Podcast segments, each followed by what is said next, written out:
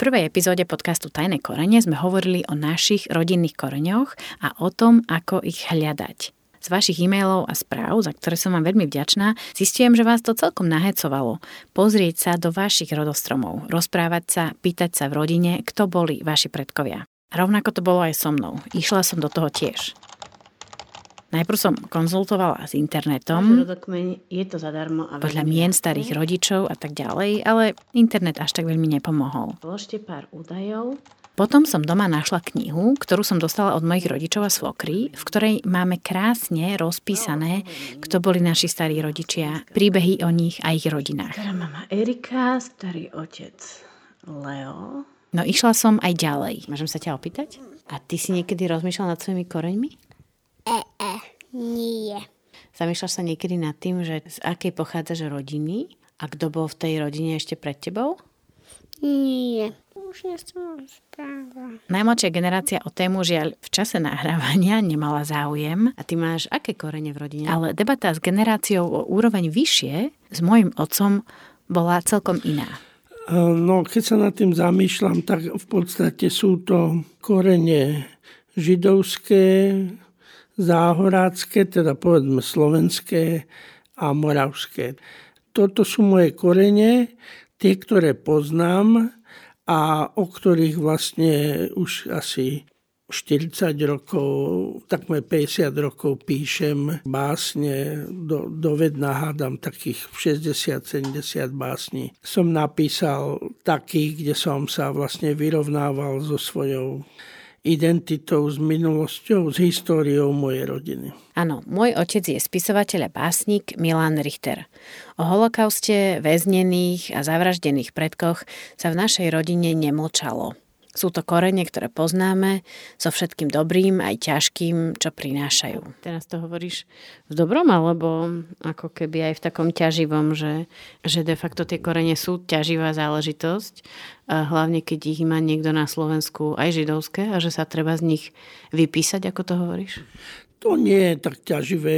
Ťaživé je dejiny ako také a tragédia Židov v 20. storočí je proste veľmi ťaživá a s tým sa ja ako druhá generácia preživších e, samozrejme vyrovnávam od svojho detstva. Takže to, to, to zo mňa nikto nesníme a s tým, s tým ja musím až do do svojej smrti žiť a pre mňa ako pre spisovateľa je ideálne, že o tom môžem písať. Ťaživé na tom je celom to, že vlastne žijem od svojho narodenia na Slovensku, alebo teda predtým v Československu a že to boli vlastne Slováci a v istom zmysle to boli krajania a dokonca rodáci môjho otca, ktorí ho teda a vlastne posielali do koncentračného tábora. Keby si nevedel všetko, čo sa stalo a, a nepoznal osud svojej rodiny, vieš, nie je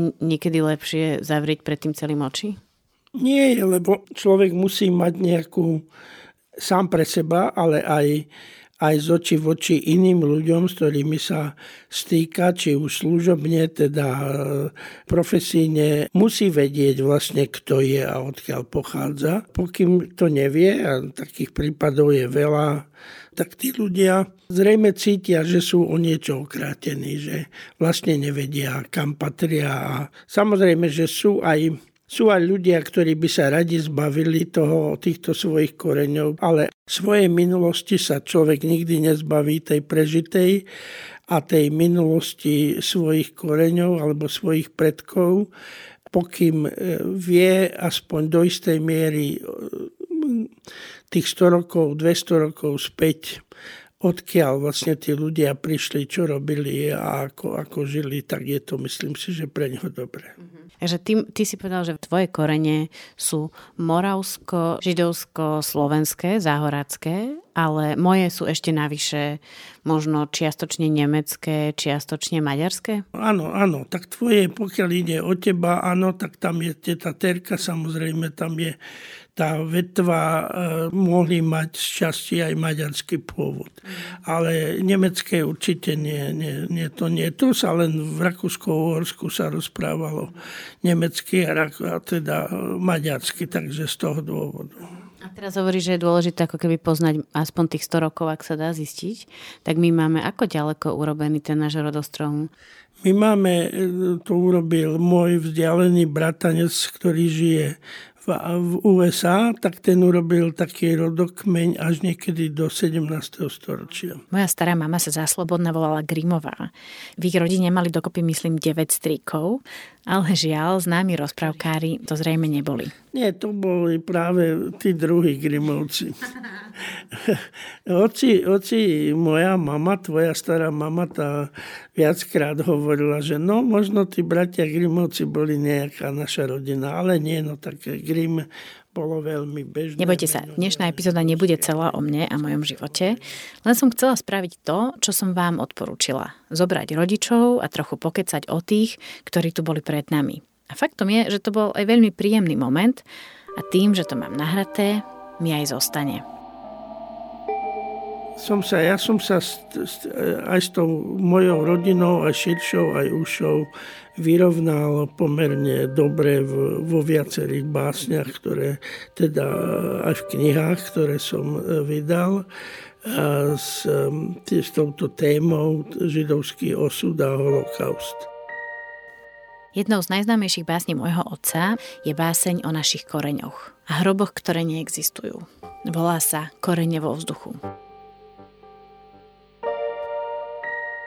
Priznám sa, dúfala som, že nájdem odľahčenejší mostík alebo prepojenie na štart dnešnej epizódy, ale zrejme niektoré témy sa odľahčovať proste nemajú. Sľubujem, že sa to časom v tejto epizóde trochu zmení. Dnes budeme teda hovoriť o židovskej menšine na Slovensku a koreňoch, tajných, známych a žiaľ aj tých vo vzduchu.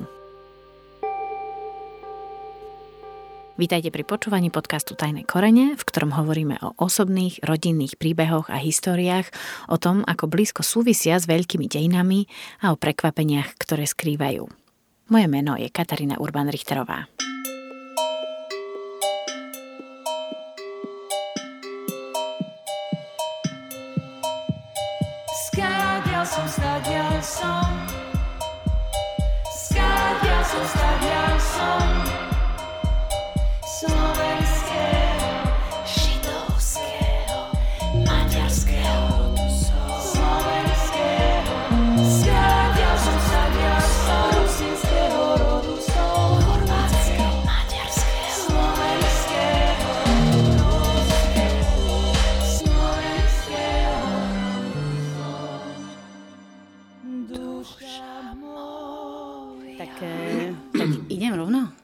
Ako vás môžem ja predstaviť e, pre našich posluchačov? No však predstavte. Povedzte ako. Ja... Čo, čo by ste chceli? Predstavím ho najprv takto. Priatelia, musím povedať, čo sa mi stalo e, včera. Každému komikovi sa vždy stane niečo včera. A tak to je. E, oni šáli a ja hovorím pravdu. Ale... E, čo ja viem, e, tak e, som, áno, som stand-up komik, novinár, moderátor, muzikant, otec, občan. Michal Satmári pochádza zo známej bratislavskej rodiny, ktorá je známa v židovskej komunite, ale aj spoločensky známej. On sám je novinár, ktorý si pred pár rokmi otočil kariéru na humor a stal sa dnes jedným z popredných alebo najznámejších slovenských stand-upistov. Niektorí ho vnímajú ako profesionálneho žida lebo ono sa to tak vždy hovorilo, že keď si dáte do slovenského Google, že Slovensko a Žid, tak vyhodilo vždy mňa a Lasicu. A Lasica nie je Žid. Ale a, a vlastne, že kedykoľvek sa niečo udialo židovské, či vo svete, či u nás, či, takže ja som bol oslovovaný, lebo ja som bol jediný, ktorý sa akože verejne k tomu priznal. Stretli sme sa počas predvianočného obdobia vo veľkej kaviarni, ktorá bola úplne prázdna. Ale zrejme to, čo sme hovorili, bolo tak zaujímavé, že jeden jediný ďalší zákazník, ktorý tam bol, si sadol hneď k nášmu stolu. To je ako na kúpalisku, keď sa... Michal to glosuje, že je to ako keby ste na prázdnom kúpalisku si dali uterák hneď k ďalšej rodine. Musím vás upozorniť, že v tomto rozhovore budete počuť humor, iróniu aj niečo medzi tým. Byť Židom znamená, ako je to istá zodpovednosť voči predkom, voči histórii, voči tomu všetkému utrpeniu, ktoré môj národ prežil plus e, to je síce na inú tému, ale e, židovská matka je v podstate terminus technicus, e, to jidišie máme, aj zodpovednosť mám voči nej, alebo oni, židovské matky, aby som to mal tak veľmi krátko, vysvetliť, tak oni sú síce, to sú vzdelané, múdre ženy, ktoré pred svoje dieťa urobia všetko, ale nasere ich a vyhrážajú sa tým, že ho porodia naspäť. Spomínaná mama je spisovateľka, publicistka, sociologička Zuzana Satmári. Ja som bol často mal pripomínané, že Mišo nezabudní jediné na to, že si to slušné rodiny. A, a to je to, čo som, tak som sa snažil žiť a tak aj žijem aj teraz. No, ale, ale e, to, že som žid, je niečo, čo ma sprevádzalo od malička, tak ako mne povedali rodičia, že si žid, ak som vedel rozprávať už. Ale zároveň mi povedali, že ale to nesmiem povedať nikde. Lebo však predsa len bol hlboký socializmus a aj keď môj otec emigroval do Izraela v 86., tak ja som neviem prečo hovoril, že on emigroval do Ameriky. Asi neviem, čo som si vtedy myslel, ale čiže vlastne moji kamaráti sa dozvedeli, že môj otec žije v Izraeli až po revolúcii. To sa dá vydržať, keď máte 8-9 rokov? Dá sa vydržať nehovoriť o tom, že keď niekto aj hovorí škaredé veci na Židov, čo typujem, že vtedy bolo, to sa dá vydržať? Ale asi sa to dalo, tak mm, bolo, čo ja viem, bola, bola to iná doba, akože ten socializmus, to ako nikto veľmi mm, nehovoril o ničom nikdy, lebo riskoval ho, no, takže mnoho rodín malo tajnosti a, a tým, že aj ja som akože tak napolo z disidentskej rodiny a je to zakázaný spisovateľ, babka herečka, ktorá nemohla hrať, mama, ktorá nemohla pracovať, takže u nás tie tajnosti boli akože vždy sa tam to držalo, aby sa neprezradilo. A decku ani aj tak nevysvetlíte, aby sa mňa spolužiakov, že aha, ja som žid a oni ne, tak nebude nikto tušiť, čo to je a prečo to je, lebo však v živote žiadneho reálne nestretli. Kým Michail mal zakázané hovoriť o tom, že je žid, k židovskej komunite patril od malička. No ja už som na židovskú obec chodil pred revolúciou. To sa robili také tajné stretnutia na židovské sviatky, že nejak prepašovali nejaké sladkosti na židovskú obec a ja som tam chodil a tie balíčky sme dostávali, ale reálne som na obec e, a do tej židovskej mládeže e, začal až po revolúcii chodiť. Mne to chytilo medzi Gimplom a, a základnou a vlastne už ako prvák som došiel, si pamätám, už cez prázdniny som bol v Izraeli prvýkrát, alebo druhý. A vlastne viem, že som sa vrátil a mal som na ruke asi 15 takých plastových náramkov, čo sa vtedy nosilo v Izraeli. Ja som s tým došiel do ruky a také zelené svietivé s čiernymi a oni sa pýtajú, čo to mám. Mám to mám z Izraela. A vtedy som asi už asi povedal, že... To bol váš židovský coming out. Evidentne áno, teraz keď na to tak rozmýšľam, hej, tieto náramky, áno, plastové. A vy ste to povedali s takou aj pichou a hrdosťou, alebo e, aj s nejakou obavou? A čo ja viem, nikdy som nemal ja obavy, o, o že, pre, a, že by som sa bál za to, že kto som, čo som. Ako... Keby som si mohol vybrať, asi by som nechcel byť žid, lebo však ako kto chce byť súčasťou najnenávidnejšieho národa na svete. Takže je to niečo, čo je so mnou odjak živa, takže je, som to, je to čas mňa, som to ja. Ja neviem sa skrývať, ako už dlho sme sa skrývali kedysi, už nie je čas na to. To napísal, myslím, váš detko, nie? Alebo starý otec, že nechcel som byť židom, správne hovorím?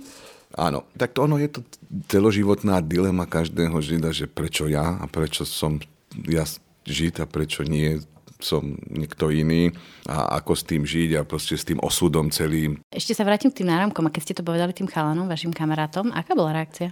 A tak je to 5 30 rokov dozadu, takže uh, už si to nespomínam na to, ale asi to brali akože normálne, tak už bolo, to bolo fakt, že po revolúcii chvíľu a, a 90. rok a všetko sa otvára a ide sa von, tak ako asi to brali, že nikto to neriešil. No ja som potom zistil, že v triede boli ešte ďalší dvaja Židia.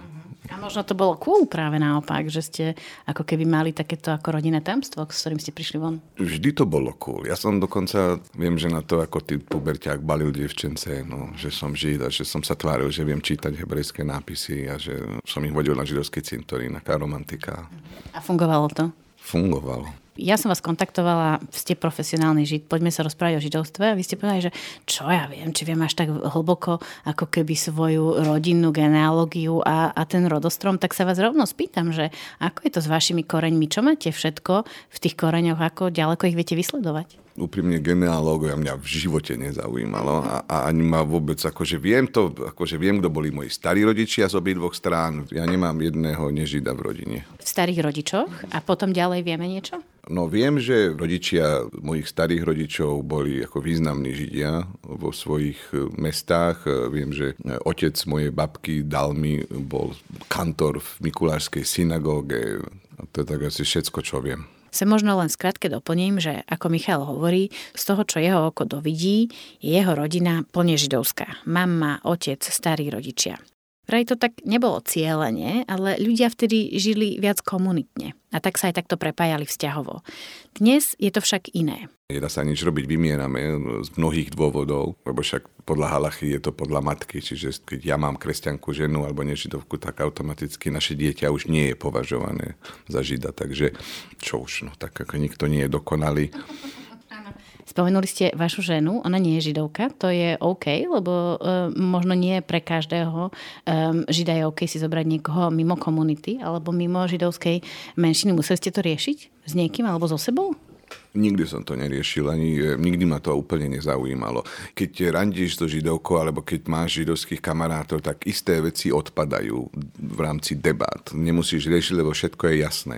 Pri nežidoch musíš niektoré veci vysvetľovať, od, od sviatkov cez postojky Izraelu. Sú to také nuancy malé. Ale ako, nikdy som si nevyberal alebo nevyberali mňa partnerky podľa náboženstva, alebo rasy, alebo tak, práve naopak sú také základné veci, ktoré sa o Židoch um, ako keby vedia, že sú také typické rituály, ale ktoré nedodržiavajú všetci Židia. Napríklad šabát alebo košer. Ako to máte vy? Čo sú vaše hranice? Čo dodržiavate? Čo nedodržiavate? Ja som veľmi sekulárny e, žid, ktorý je v podstate ateista a nedodržiavam vôbec nič.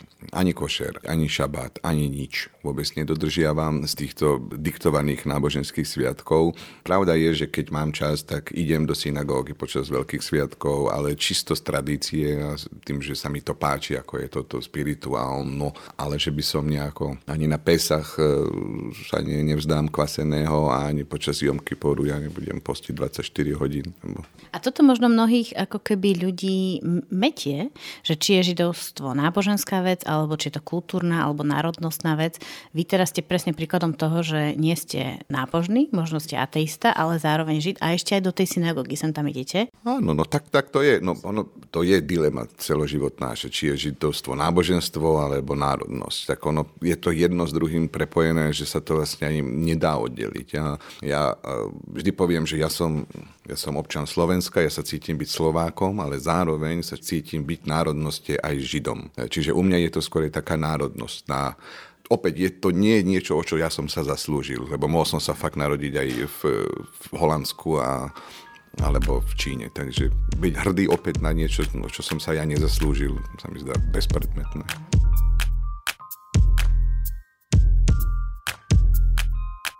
Michaela na chvíľu teraz necháme na káve a ja prejdem po starom meste Bratislavy o pár ulic ďalej. Prichádzam do časti, ktorá bola kedysi vyhradená pre Židov. Som na Židovskej ulici. V pozadí je dom svätého Martina. Zvoním na veľké dvere, ktoré sú dôsledne zamknuté by som vás mohla požiadať, keby ste prišli trošičku bližšie ku mne, lebo ja nechodím do fitka. Pošla som do oranžovo-žltej kuchyne, kde v strede na stole je rozloženého strašne veľa jedla. Piškoty, káva, mlieko. A prekvapivo je to výstava. Múzea židovskej kultúry v Bratislave. E, my tu sedíme, ja sa cítim trošku ako v Ikei. Viete, že ma niekto zobral priamo do stredu bytu nejakej rodiny. E, čo tu vidíme naokolo? Tak táto výstava je zameraná na vysvetľovanie košeru, ale nie len, e, čo sa týka hlavne stravovacích návykov, ale nie len stravovacích návykov. Vedomosti majoritnej spoločnosti o židovstve a židovskej komunite sú mizivé ak nie v niektorých prípadoch nulové. A tak ich skúsime doplniť alebo zhrnúť. Nech už nikto nemá pocit alebo sa nemôže vyhovárať na to, že nevedel alebo nepoznal kontext. Pomôže mi s tým doktorka Eva Poláková. Áno, tak moje meno je Eva Poláková som kurátorkou Múzea židovskej kultúry. Ak niečo vieme o Židoch, tak sú to tri veci, že niečo dodržiavajú košer, nevieme úplne presne čo, možno majú nejaký šabát, to tiež nevieme presne. A že sú nie, není sú družní. A že sú nie družní, o, zaujímavé. To je tá vec, ktorú vám ľudia povedia. Áno, áno. Je to, je to také paradoxné. Košer kuchyňa má toľko obmedzení a také limity, čiže oni nemôžu, ísť, kresťania keby pozvali židovskú rodinu, tak oni nemôžu ísť a, a hostiť sa s nimi pri jednom stole, pretože to nie je košer. Čiže tam v podstate vznikali tie animozity. Bum. Prvá otázka a ideme do tvojho. Možno si teraz hovoríte, že predsa o košer kuchyni a šabate viete, ale sľubujem vám, že najbližších pár minút je aj pre nás, všetkých tých, ktorí si myslíme, že o židovskej menšine na Slovensku čo to vieme. Niektorí menej, niektorí viac.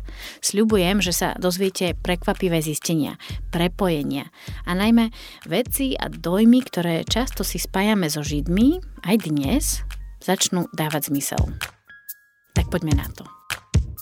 Židia sú s históriou Slovenska, respektíve s našim územím, prepojení dlho. Keď rímske legie postupovali e, smerom na sever, najskôr ako otroci, neskôr už ako kupci a zásobovatelia, sprevádzali tieto rímske legie aj prví Židia na tomto území. Nezostali tu dlho, ani natrvalo. Doba bola rýchla a v pohybe. Natrvalo sa na našom území usadili Židia až oveľa neskôr, okolo 11. storočia a hlavne na juhozápade. Dôvod, prečo prichádzali práve na naše územie, je vtedajšia situácia v celej západnej Európe. Židov v období križiackých výprav prenasledovali, vyháňali a v Úhorsku práve vtedy ich čakali lepšie podmienky na život, teda o trochu lepšie. A tak to bolo aj po ďalšie stáročia. Hektika, náladovosť, ale aj nenávisť zemepánov voči Židom spôsobovali, že Židia veľa cestovali a hľadali bezpečné miesto na život. O pár storočí neskôr prišla ďalšia vlna. Potom druhá vlna pristahovalcov prišla z východu. A to boli chasickí židia, to boli veľmi jednoduchí pobožní chasickí židia, ktorých vyháňali z územia Haliče, teda Polska, Ruska, Bieloruska, Ukrajiny.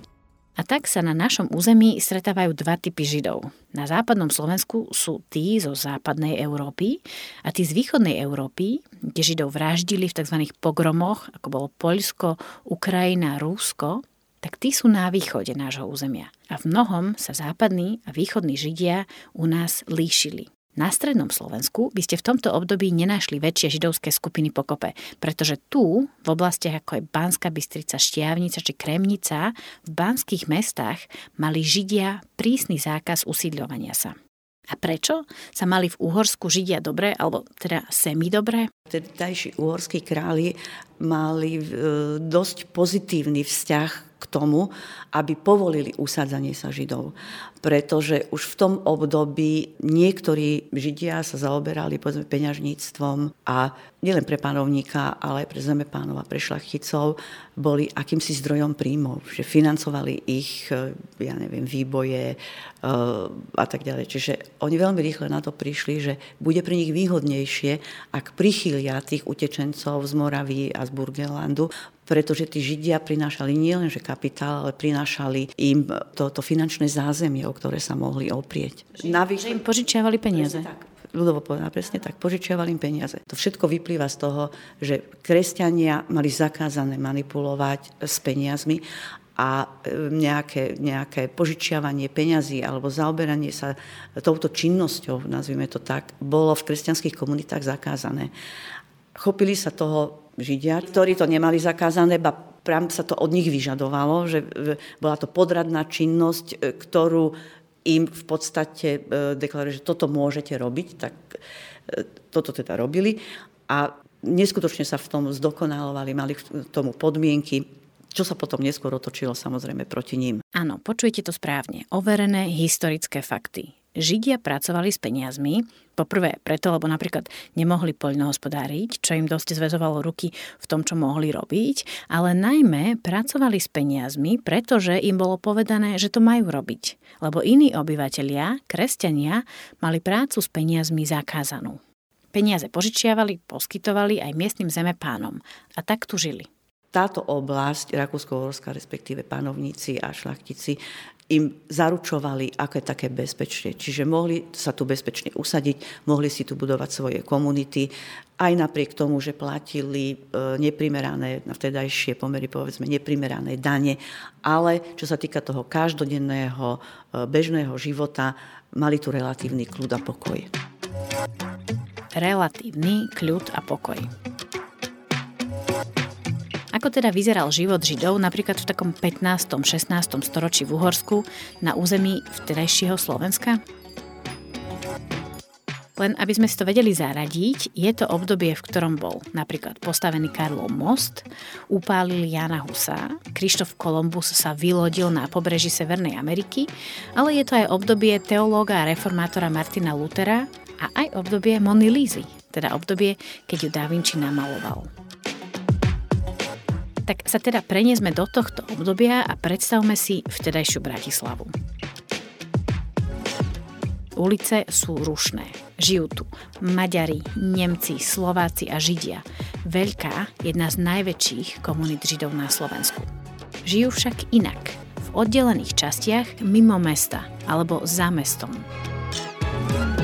majoritná e, spoločnosť nechcela s týmito Židmi mať nič spoločné a nutila ich e, do istej miery sa segregovať, respektíve uzatvárať sa do istých častí Židovské rodiny v meste bývať nemohli a tak sa usadili hneď za mestom, za jeho bránami. V Bratislave to bolo napríklad v oblasti Vidrice.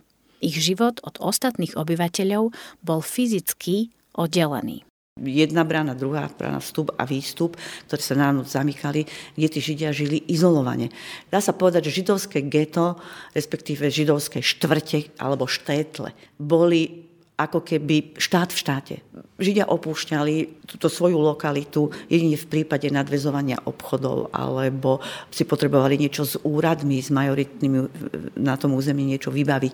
Ale za iných okolností oni nemali veľmi dôvod opúšťať toto územie, pretože oni mali všetko na tom svojom malom od e, modlitební, synagóg, pekára, krajčíra, mesiara a zase majoritná komunita mala akýsi e, rešpekt, alebo oni, oni tiež nemali dôvod vstupovať do, do židovského geta, len vo výnimočných prípadoch. Takže veľmi dlho to bola, to bola, dá sa povedať, temer totálna segregácia.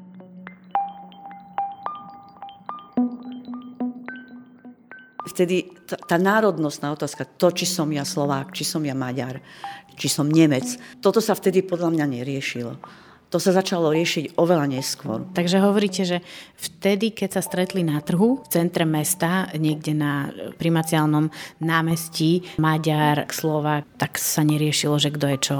Um, skúsili nájsť jazyk, ktorým sa dorozumejú, ktorý asi našli, vyriešili to. Ale vy hovoríte, že národnosti vtedy sa neriešili, ale riešilo sa vtedy vierovýznanie. A preto Židia boli tak ako keby mimo všetkých. Správne hovorím? Áno, áno, primárne. Keď sa stále vrátime k tomu, že prečo Židia žili oddelenie. Áno, pretože majoritná komunita bola prevažne kresťanská, keď teda nechceme ísť do toho, že, že katolíci, evangelíci a podobne, bola kresťanská. Ale keď vy hovoríte teraz konkrétne o trhoch, e, toto sa Židov vôbec netýkalo. Pretože Židia tým, že dodržiavali košer, tak oni mali vlastné e, mesiarstva, vlastné obchody, vlastné potraviny. Skúste si predstaviť to, čo doktorka Poláková hovorí. V Bratislave všetci, Nemci, Maďari, Slováci chodili do rovnakých kostolov. Oslavovali sviatky v tom istom období, mali tie isté zákazy, predpisy, rituály, chodili nakupovať na tie isté trhy, kde sa aj pokecali, pozvali sa na drink, prípadne vzájomne spoznali svoje rodiny. Židia žili až za bránami mesta, v časti, ktorej možno nikto z nich nikdy ani nebol. Mnohí ľudia z mesta možno ani nevideli naživo celú židovskú rodinu, keďže ženy do mesta zrejme pracovne nechodili. A navyše Židia verili v úplne iné, pre nich exotické veci, aj napriek tomu, že kresťanstvo vychádza zo starého zákona. Židia dodržiavali košer kuchyňu, teda napríklad nesmeli jesť bravčové meso, ale aj iné veci. Pri varení museli oddelovať mliečné a mesové produkty. Ich kostoly, synagógy vyzerali inak. Ich sviatky boli úplne inokedy. Dodržiavali šabat, platil prísny zákaz sobášica mimo židovskej komunity, takže ani cez mladú generáciu sa rodiny s inými národnosťami neprepájali. A navyše, obyčajní ľudia verili tomu, že to práve Židia zabili Ježiša Krista. A aby to nestačilo, aj jazyk mali Židia úplne iný. Ich e, religiózna reč bola hebrejčina, medzi sebou rozprávali jidiš, ale keď chceli komunikovať e, s, proste s majoritnou komunitou, tak museli ovládať aj nemčinu, aj maďarčinu. Čiže Židia boli tí, ktorí sa museli naučiť v podstate existovať s každou národnostnou skupinou. S istotou môžeme povedať, že Židia a nežidia vtedy kamaráti neboli, lebo sa nemali ani kde skamarátiť. Ich svety boli oddelené. A nielenže neboli kamaráti a nestretávali sa, ale nežidia boli pre Židov doslova nebezpeční. Ja si myslím, že antisemitizmus v podstate existuje v ktorejkoľvek spoločnosti od nepamäti. Od nepamäti. Aj v Uhorsku boli pogromy, v Trnave v 15. storočí bol pogrom, e, tuším v 16. v Bratislave upálili 30 židov, ktorých obvinili proste z úplne nezmyselných e, zločinov. Čiže vždy, keď sa vybičovali takéto e, nálady antisemické, tak tí Židia museli za každým počítať s tým, že sa tu objaví niekto, kto povedie ten pomstichtivý, ja neviem, tú lúzu a neustále čelili vlastne týmto hrozbám. Niekedy e, proste boli väčšie tie hrozby, niekedy menšie, ale oni v podstate nikde sa nemohli cítiť úplne bezpečne. Oni totiž to nemali páky, ako sa brániť. Oni v podstate boli radi, že im dovolia existovať, že im dovolia žiť na tom danom konkrétnom území. Išlo im o život, ako hovoríte, a išlo im o život aj v prípade, že niekde žili už dve, tri generácie. Nikdy nevedeli, že či zajtra akurát príde ten moment, keď sa atmosféra vybičuje tak, že niekto zistí, že je zlá situácia v krajine a povie, že je to chyba Židov. Správne hovorím. Presne tak, presne tak, presne tak. Čiže tá neistota tá tu panovala neustále. Neustále.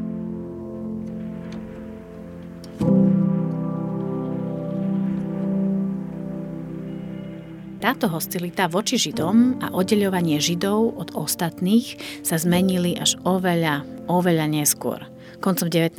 storočia. Ale dovtedy sa bude ešte musieť preliať veľa vody či prejsť veľa času. Na teraz sme tu, 16. 17. storočie, obdobie Habsburgovcov, Židia a nežidia si všetci pekne žijú oddelenie. A pre Židov toto nie je dobrá doba. Bezpečne sa cítiť nemôžu vo veľkých mestách, ale ani na dedinách. Vládnu tu, ale aj v susednej Morave napríklad, časté pogromy, čo sú hromadné vraždy Židov.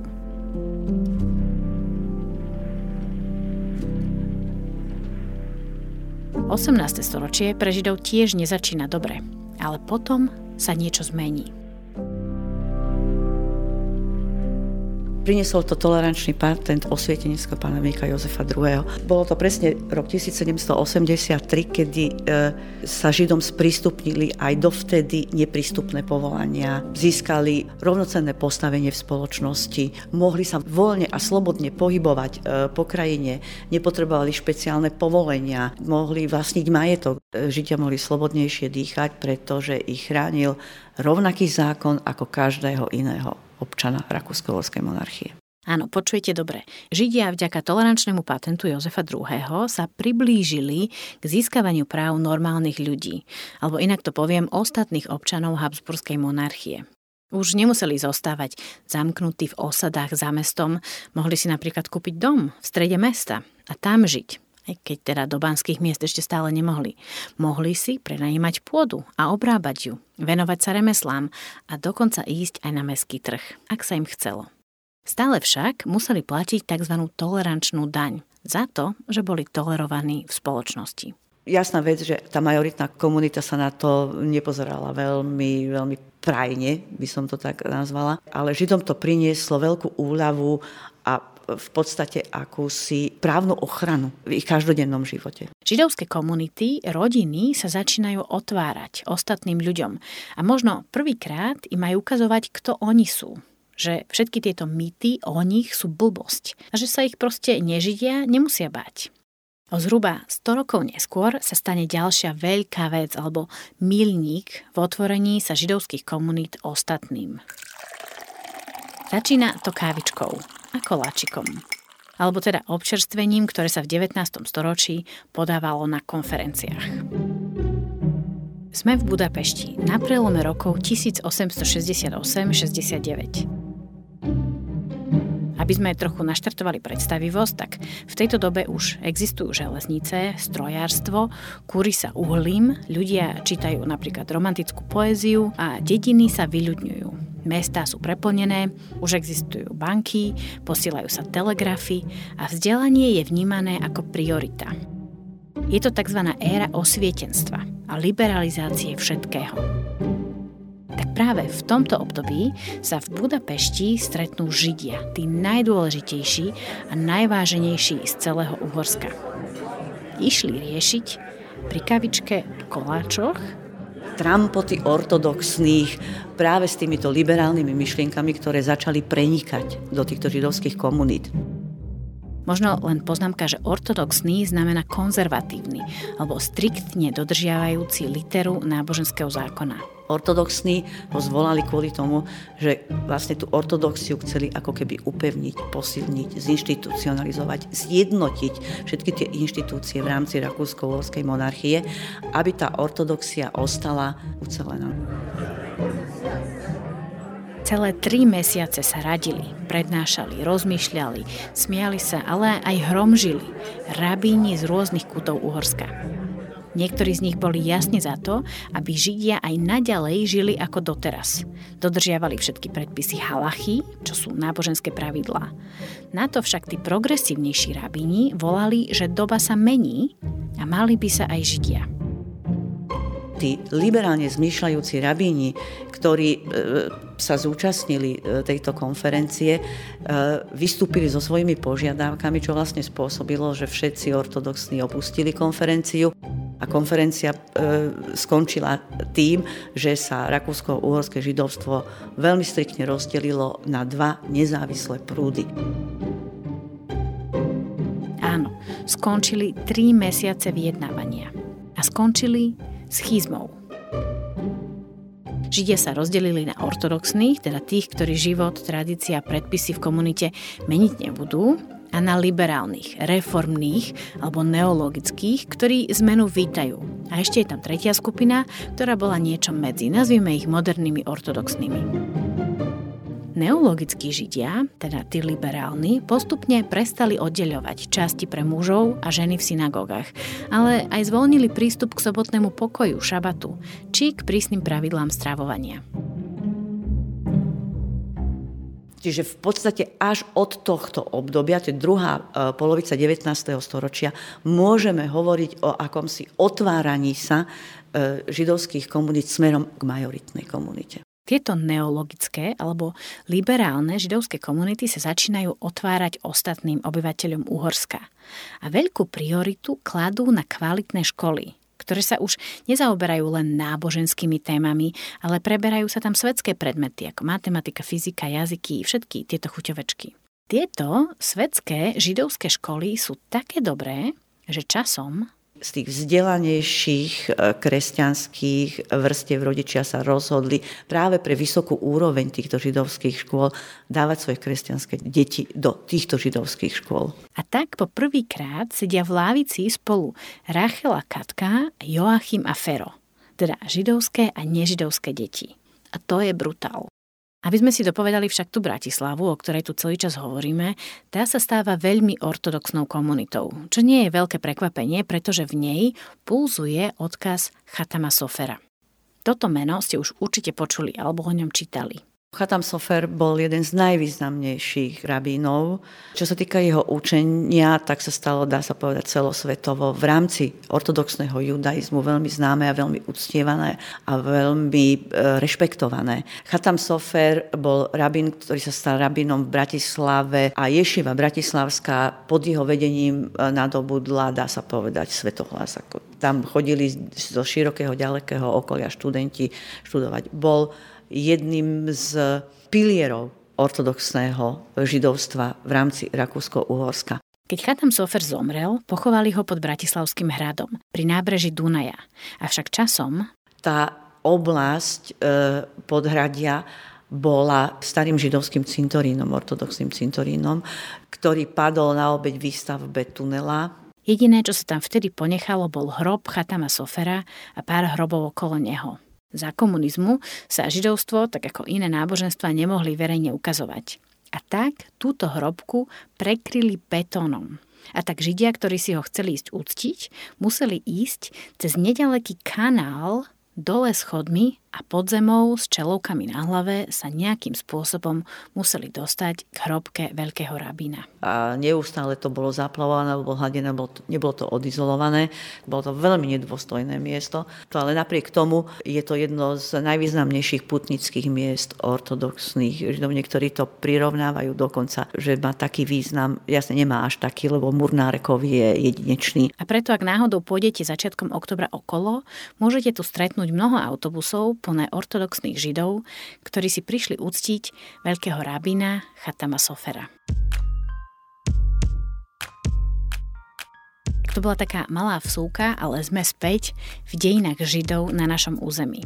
A posunuli sme sa v čase do Prvej svetovej vojny, ktorá okrem miliónov mŕtvych rozbila Rakúsko-Uhorsko a priniesla prvú Československú republiku. Československo bola v rámci Európy jediný e, povojnový štát po prvej svetovej vojne, kde Židia dostali možnosť prihlásiť sa k židovskej národnosti. Čo samozrejme využili prevažne tí liberálne zmýšľajúci Židia. Židia v čase Prvej republiky mohli voľne vykonávať profesie, ktoré si sami vybrali, robiť biznis a praktizovať svoju vieru. Mnohí z nich sa cítili najprv ako občanmi Československa a až potom druhá identita bola tá židovská. Život pre miestnych židov a spolunažívanie tu išlo dobrým smerom. Až žiaľ do obdobia 30. rokov, kedy zažívame holokaust. Holokaust je jeden z najväčších zločinov vôbec v dejinách ľudstva. Jeho vyvrcholením je genocída, čiže masové vyvražďovanie e, jedného etnika až dokonca priemyselným spôsobom. To je dovtedy aj dnes vlastne možné považovať za referenčnú genocídu, ako my hovoríme v odbornej obci, čiže genocídu, ku ktorej my sa vzťahujeme ako ku tomu najextrémnejšiemu prípadu. Holokaust je veľký pojem, ale aj veľký milník v živote židovskej menšiny na Slovensku, až taký veľký, že som sa rozhodla nepovedať vám o ňom v dvoch vetách. Ale s odborníkom Janom Hlavinkom, ktorý sa špecializuje na holokaust, sa vám ho budeme snažiť priblížiť až tak nebezpečne blízko. Možno niektorí ľudia majú pocit, že keďže holokaust sa týkal Židov, tak s nimi to nemá veľa spoločného. Avšak z toho, čo vieme, tak holokaust a jeho odkaz sa týka nás všetkých. Dejiny nám totiž jasne ukazujú, že nenávisť jednej skupiny voči inej sa vie veľmi rýchlo zvrtnúť.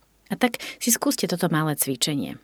Keď nás budete teraz počúvať, namiesto slova žid si tam dajte vašu národnosť. Čo to s vami spraví? Celé to začalo koncom 30. rokov, kedy nenávisná retorika, ktorá prichádza z Nemecka, prišla aj sem. Obmedzenie, ale bolo ju už počuť a cítiť aj v Československu. Veľký zlom prichádza až po Mníchove, keď e, je vyhlásená autonómia Slovenska, moci sa chytá Hlinková slovenská ľudová strana. No a Židia boli jeden z ich prvých terčov. Hovoríme už teraz o období slovenského štátu, ktorý vznikol v marci roku 1939. Čo to znamená, že boli terčmi? Skúste to predstaviť. Život vám plinie normálne, máte prácu, rodinu, svoju vieru, všetko ide. A potom z ničoho nič začnú politici vo vašej krajine verejne rozprávať, že ľudia ako vy sú zlí. A označujú vás za... Za nepriateľov Slovákov, za tých, ktorí ako keby Slovakov vykoristujú. Postupne sa objavujú aj na uliciach rôzne protižidovské nápisy, sú povybíjane napríklad na rôznych miestach Slovenska okná, výklady a tak ďalej a tak ďalej. Následuje vo veľmi rýchlom slede snaha vylúčiť Židov z hospodárskeho a sociálneho života na Slovensku. Rušia sa im rôzne živnostenské opravnenia. Vylúčia ich z rôznych povolaní. Napríklad takým spôsobom, že len 4% advokátov alebo lekárov môžu byť židovského pôvodu. Zároveň Židia nemôžu byť vo vojenskej službe a tak ďalej. Na židovských podnikateľov je vyvíjaný veľký tlak, aby predali. Bol na nich vyvíjaný nátlak, aby svoje firmy predávali um, nežidom. Postupne nastupuje arizácia židovského majetku, najprv v oblasti firiem, to znamená snaha režimu o to, aby židovské firmy boli odovzdané nežidom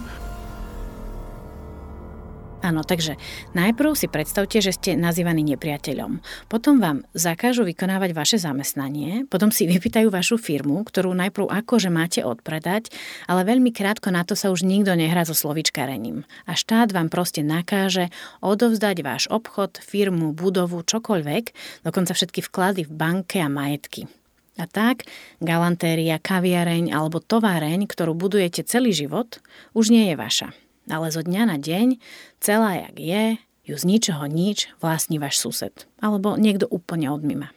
Tam však nekončíme. Postupne sa tým majetkovým opatreniam pridávajú aj rôzne iné obmedzenia, napríklad obmedzenie času, kedy môžu nakupovať na trhoch, e, obmedzenie práva chodiť do parkov, obmedzenie vstupu do kaviarní alebo do kín, No a pokiaľ ide o také jedno z najtvrdších, tak e, ide o označovanie na vrchnom odeve. Áno, po všetkých týchto zákazoch musíte ešte začať nosiť najprv žltú pásku a potom veľkú žltú hviezdu, ktorú nazývame Davidová hviezda, na oblečení. Aby každý, kto vás vidí na ulici, vedel, že ste židom alebo židovkou. Takže píše sa rok 1941 a na Slovensku je takých ako vy, ktorým zobrali všetko a ešte ich aj označkovali 90 tisíc. A nemajú, nemáte z čoho žiť. Pracovať nemôžete, všetky vaše majetky, úspory, všetko vám bolo zahabané. Čo teraz? Nie je schopná sa živiť väčšia časť slovenských židov, stávajú sa sociálnym bremenom pre ľudácky režim a ľudacký režim sa snaží prísť s nejakou odpoveďou na otázku, že čo s touto masou e, ožobračených židov urobiť. A tak je tu nápad týchto ľudí, ktorých o všetko pripravili, vyviesť, deportovať ich do nacistického Nemecka. Za pol roka dala vláda slovenského štátu vyviesť 57 tisíc židov. Ľudí ako vy. V koncentračných vyhľadzovacích táboroch boli zavraždení. Z tých, e, ktorí boli deportovaní, prežilo iba niekoľko sto osôb.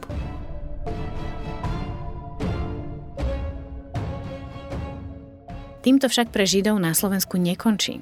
Ak ste nejakou náhodou neboli deportovaní, mali ste čo jesť a ešte ste dýchali, tak každý deň vám mohol prísť list, príkaz odísť do pracovného tábora, ktoré boli na Slovensku v Novákoch, Seredi a Vyhniach. Život v pracovných táboroch možno asi najlepšie prirovnať ku životu vo väzení, bez súdu a bez určenia doby, do ktorej vy tam vlastne ako tzv. zaradenec máte byť. Ak ste boli v pracovnom tábore, nevedeli ste, koľko tam budete.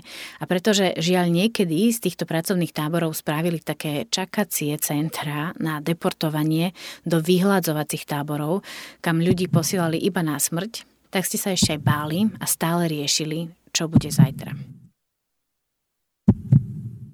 Ak ste náhodou toto všetko na našom dobrom Slovensku vtedy ako Žid alebo Židovka prežili, ustáli, tak ešte stále nemáte vyhraté. Lebo v roku 1944 prichádzajú ďalšie vlny deportácií.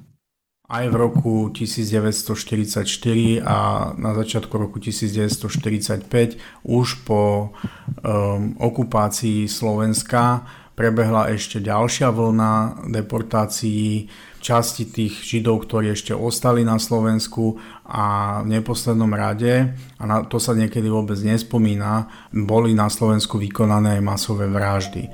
Možno spomenúť Kremničku, Nemecku, židovský cintorín pri Zvolenie, Krtičnú pri Brezne, a na tých masových vraždách Židov sa podielali v niektorých prípadoch aj príslušníci Hlinkovej gardy.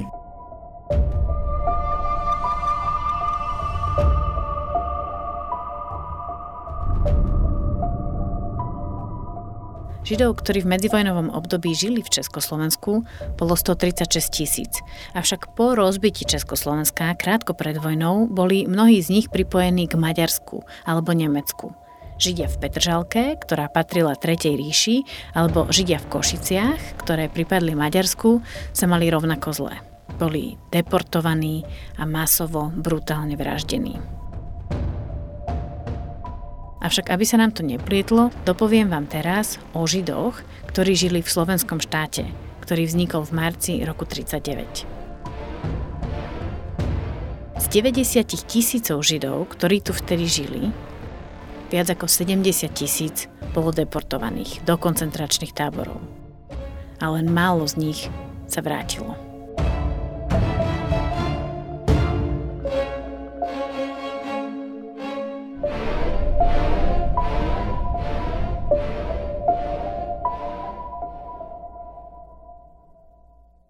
Vojna sa skončila. Hurá. Ak ste však náhodou ako žida alebo židovka vojnu prežili, čo teraz? Čo by ste spravili? Dám vám minútku na premyslenie.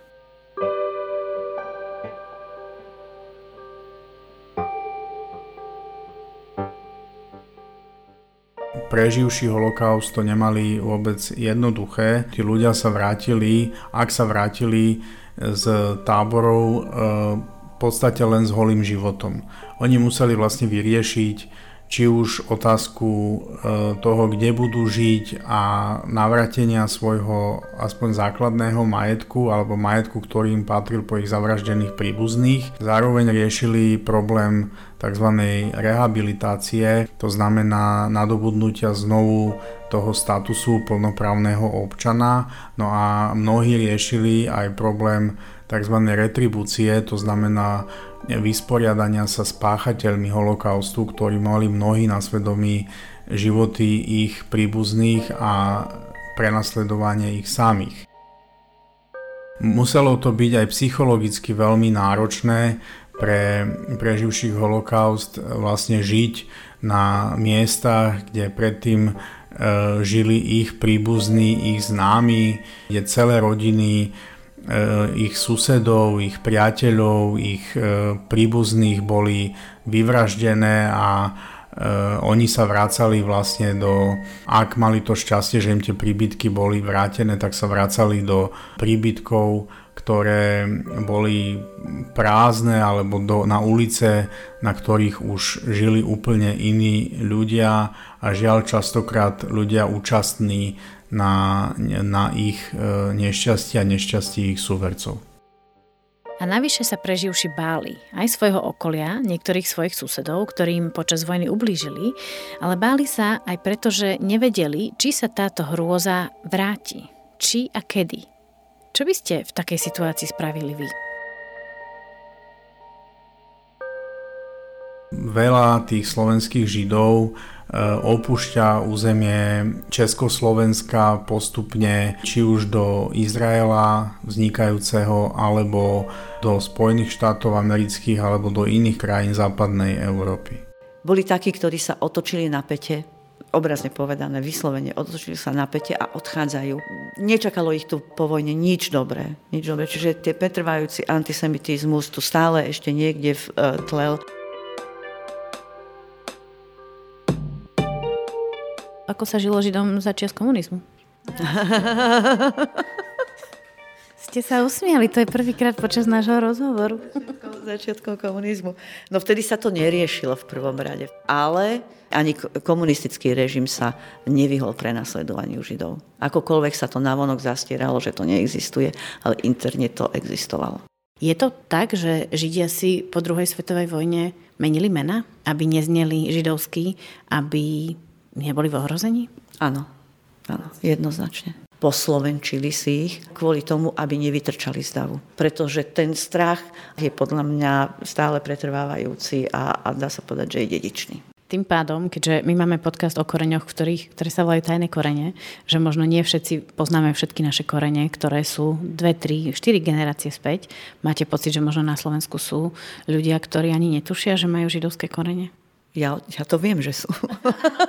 A oni to nevedia, áno. A e, hlavne e, ukázalo sa to veľmi, veľmi markantne po 89. Máte pocit, že ešte dnes na Slovensku sú ľudia, ktorí to ešte stále nevedia? Určite sú. Že nevedia, že majú židovské korene, že je to proste zamočaná určite pravda sú. na veky vekov. Áno, určite sú. Jednoznačne. Ja, si, ja, si, ja som o tom presvedčená, že sú. A máte pocit, že je v niečom dobré alebo dôležité spoznať svoje korene, aj keď sú tajné, aj keď boli zatajované kvôli bezpečnosti v minulosti? To je veľmi individuálna vec. Viete, to každý človek si musí sám uh, vo svojej uh, hlave a, a vo svojej uh, tejto rozhodnúť, že či to chcem vedieť, alebo to nechcem vedieť. Keď to chcem vedieť, prečo to chcem vedieť. A keď to nechcem vedieť, tiež prečo to nechcem vedieť. Prihľadnúť aj k tomu, že možno, že by sa dozvedel, že jeho starý otec bol jeden z tých, ktorý týmto Židom práve pomáhal do tých dobyčích vagónov a tak ďalej. A tak ďalej. Čiže e, to je, to je tá druhá stránka veci. V porovnaní s obdobím pred vojnou, keď bolo na Slovensku okolo 135 až 140 tisíc Židov, sa dnes podľa najnovšieho sčítania ľudu hlási k židovskej menšine len okolo 700 ľudí. Aj napriek tomu, že sa predpokladá, že na Slovensku národnostných židov je okolo 3,5 tisíca. Prečo? Je veľký rozdiel, či hovoríme o židoch, ktorí sú organizovaní v židovských náboženských obciach. Je veľký rozdiel medzi tými, ktorí sa cítia byť e, židmi, ale nedeklarujú to verejne. To znamená, že pri čítaní ľudu obchádzajú tieto otázky. A ešte stále sú tu e, medzi nami židovskí spoluobčania, ktorí majú strach prihlásiť sa. Čiže tento strach je, e, myslím si, že pán Salmer to veľmi dobre povedal, že je ako keby dedičný, že on sa latentne dedí z pokolenia na pokolenia, aj keď je už teraz povedzme tretia alebo štvrtá generácia. Ono tam, tam akýsi dedičný strach stále existuje.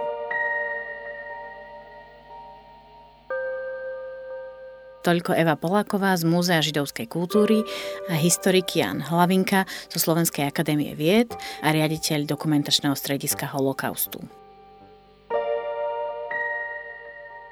Jedným z tých pár tisícov Židov, ktorí dnes žijú na Slovensku, je aj profesionálny Žid na kávičke Michael Satmári, ktorého príbehy o tom, že musel močať, o tom, že je Žid, alebo o zodpovednosti voči tomu, že je Žid, teraz po tomto historickom vysvetlení možno dávajú ešte väčší zmysel.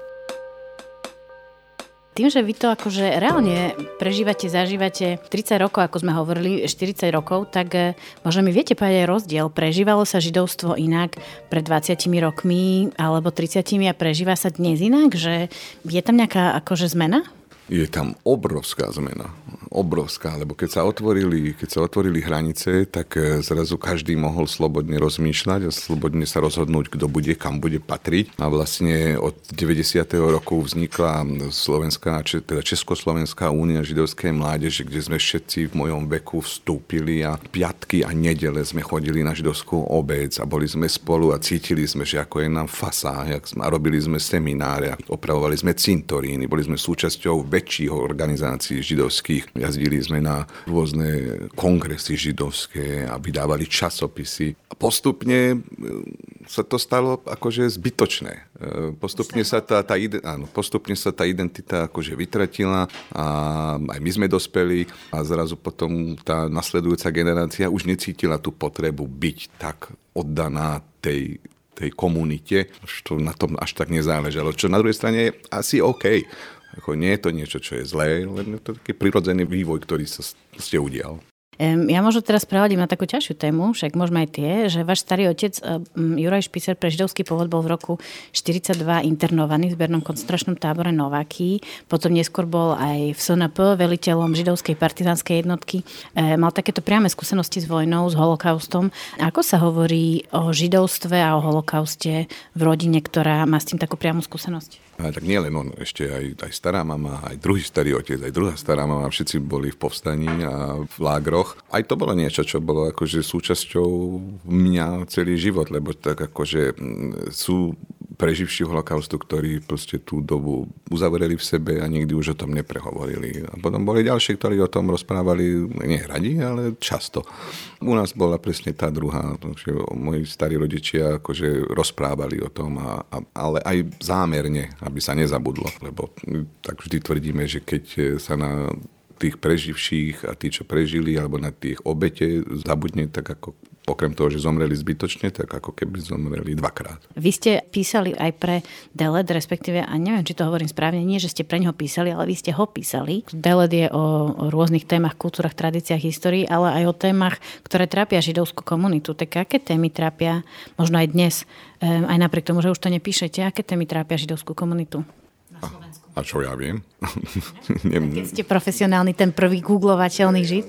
Čo ja viem, čo trápi komunitu? Tak e, prvá je, že vymierame pár desiatok rokov aj nebude ani jeden tu. A druhá vec je, že mm, u nás máme 200 židovských cintorínov. Hej. 95% sú proste zanedbané. To isté aj iné židovské stavby, tie, tie, tie sakrálne synagógy a tak, to všetko je proste chátra. Že tá história, ktorá bola súčasťou tejto republiky po tisíce rokov, tak e, na to sa zabúda.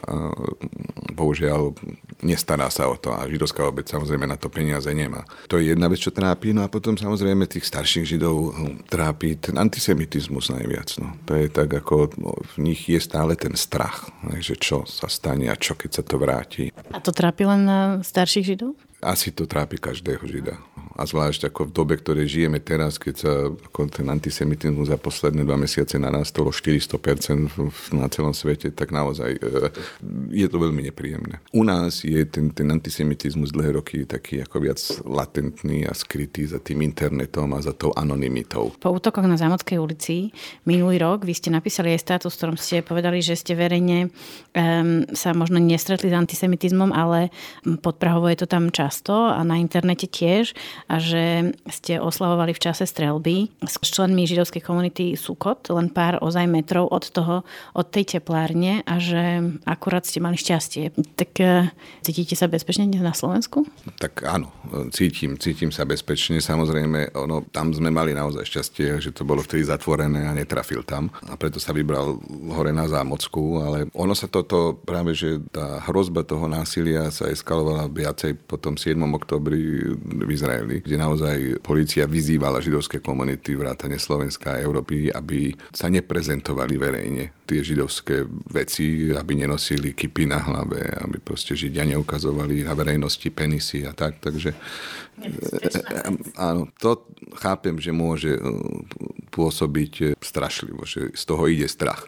A vám z toho, a vám z toho išiel napríklad aj po tom 7. oktobri, že ste riešili, že či, dajme tomu, pôjdete na obec židovskú, alebo sa budete viac trošku týchto vecí um, strániť? Nie, nie, nie, lebo ak by sme ukázali, že ozaj teda ja, možno, že to niektorí tak majú, ale ja ak by som ukázal ten, ten, ten strach a to, že vlastne, že nebudem robiť to, čo oni od nás chcú a že tak vlastne potom oni vyhrajú a to ja nedopustím. Ďalšia vec, ja katolíci dojdu za mnou, vy ste si ste židia, ale mali by ste prijať Krista. Kondoliti, však my sme ho vymysleli. Michal s jeho humorom, ktorý obsahuje aj vtipy a časti o židovstve, precestoval celé Slovensko. Jeho stand-up, ktorý sa volá Profesionálny žid, sa sústredí na mýty o židoch, ktoré sa tradujú na Slovensku. Je múdre ich vyzdvihovať? No, ono záleží, ako sa to podá. Ako dôležité je, ne, nežidia to chápu a vlastne je súčasť preto som to aj robil, lebo súčasťou toho stand-upu je vysvetľovať a ukázať, že teda akože aj my sa vieme zasmiať sami na sebe a to, že sa vieme zasmiať na sebe, a teda, že smejeme na tých stereotypoch a aké sú absurdné, ukazujem vlastne a nezmyselné, Jediné, čo sa mi akože stávalo predtým, že práve pindeli Židia. Nie všetci samozrejme, ale boli takí, akože a to nemôžeš toto robiť, a to nie je správne, a to iba zhoršuješ. A, a čo keď nás budú ešte viacej nenávidieť, také to, to je také naše, vidíš sa to hovorí, že bekakteid, čo znamená posratý žid. A tá židovská komunita, alebo možno tá staršia generácia zo židovskej komunity, ktorá vás odhovarala, hovorila, že pozor, že možno iba prilievate olej do ohňa, um, tak um, aké sú reakcie teraz? Väčšina sa smeje, lebo však ten židovský humor tu bol odjak živá. A on je ten, ktorý nás držal počas tých najťažších čias a ten židovský humor je preslávený e, akože po celom svete. Aký je židovský humor?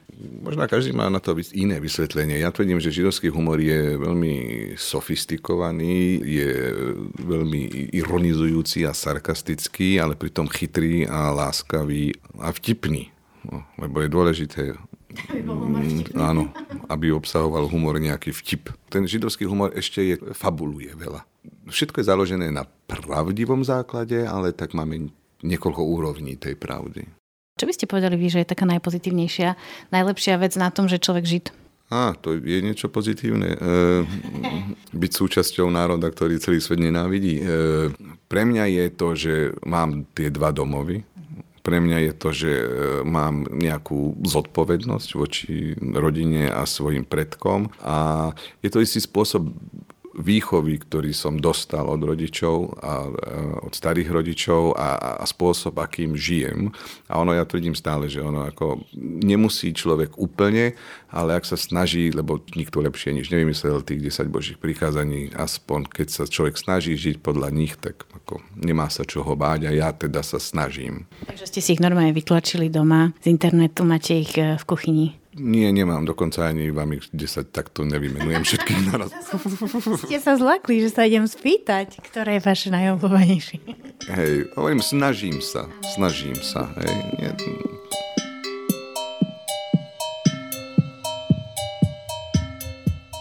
Tak a to už je na dnes všetko. Počuli ste tretiu epizódu podcastu Tajné korene. Jeho autorkou som ja, Katarína Urban-Richterová a podpisujem sa aj pod strich, sound design, scenár, rozhovory, moderovanie a narratív.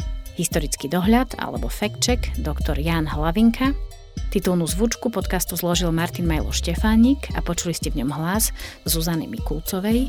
Textovú verziu úvodného rozhovoru vytvoril Matúš Jaco a autorom bloga Tajné korene je Erik Lehrer.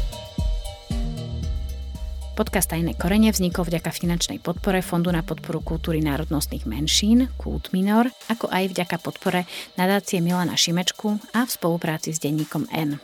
A nájdete ho tu, v podcastovom feede denníka N, na všetkých populárnych podcastových platformách ako Spotify, Apple Podcasts či Podbean. Viac o našom podcaste nájdete aj na facebookovej stránke pod názvom Tajné korene – Dávame sem fotky aj bonusové nahrávky, ktoré sa nezmestia do epizódy. Tak sa tam choďte pozrieť a dajte nám follow. A ak sa vám náš podcast páči, dajte nám to vedieť. Napíšte nám a povedzte o tajných koreňoch kamarátom alebo známym. Šerujte nás. Veľmi nám to pomôže. A vôbec, dajte nám vedieť, čo si myslíte o takýchto narratívnych podcastoch. Píšte priamo mne na katarina.urban.richterová zavinač gmail.com. Tak to už je naozaj všetko. Moje meno je Katarína Urban-Richterová. Ďakujem, že ste si nás dnes vypočuli.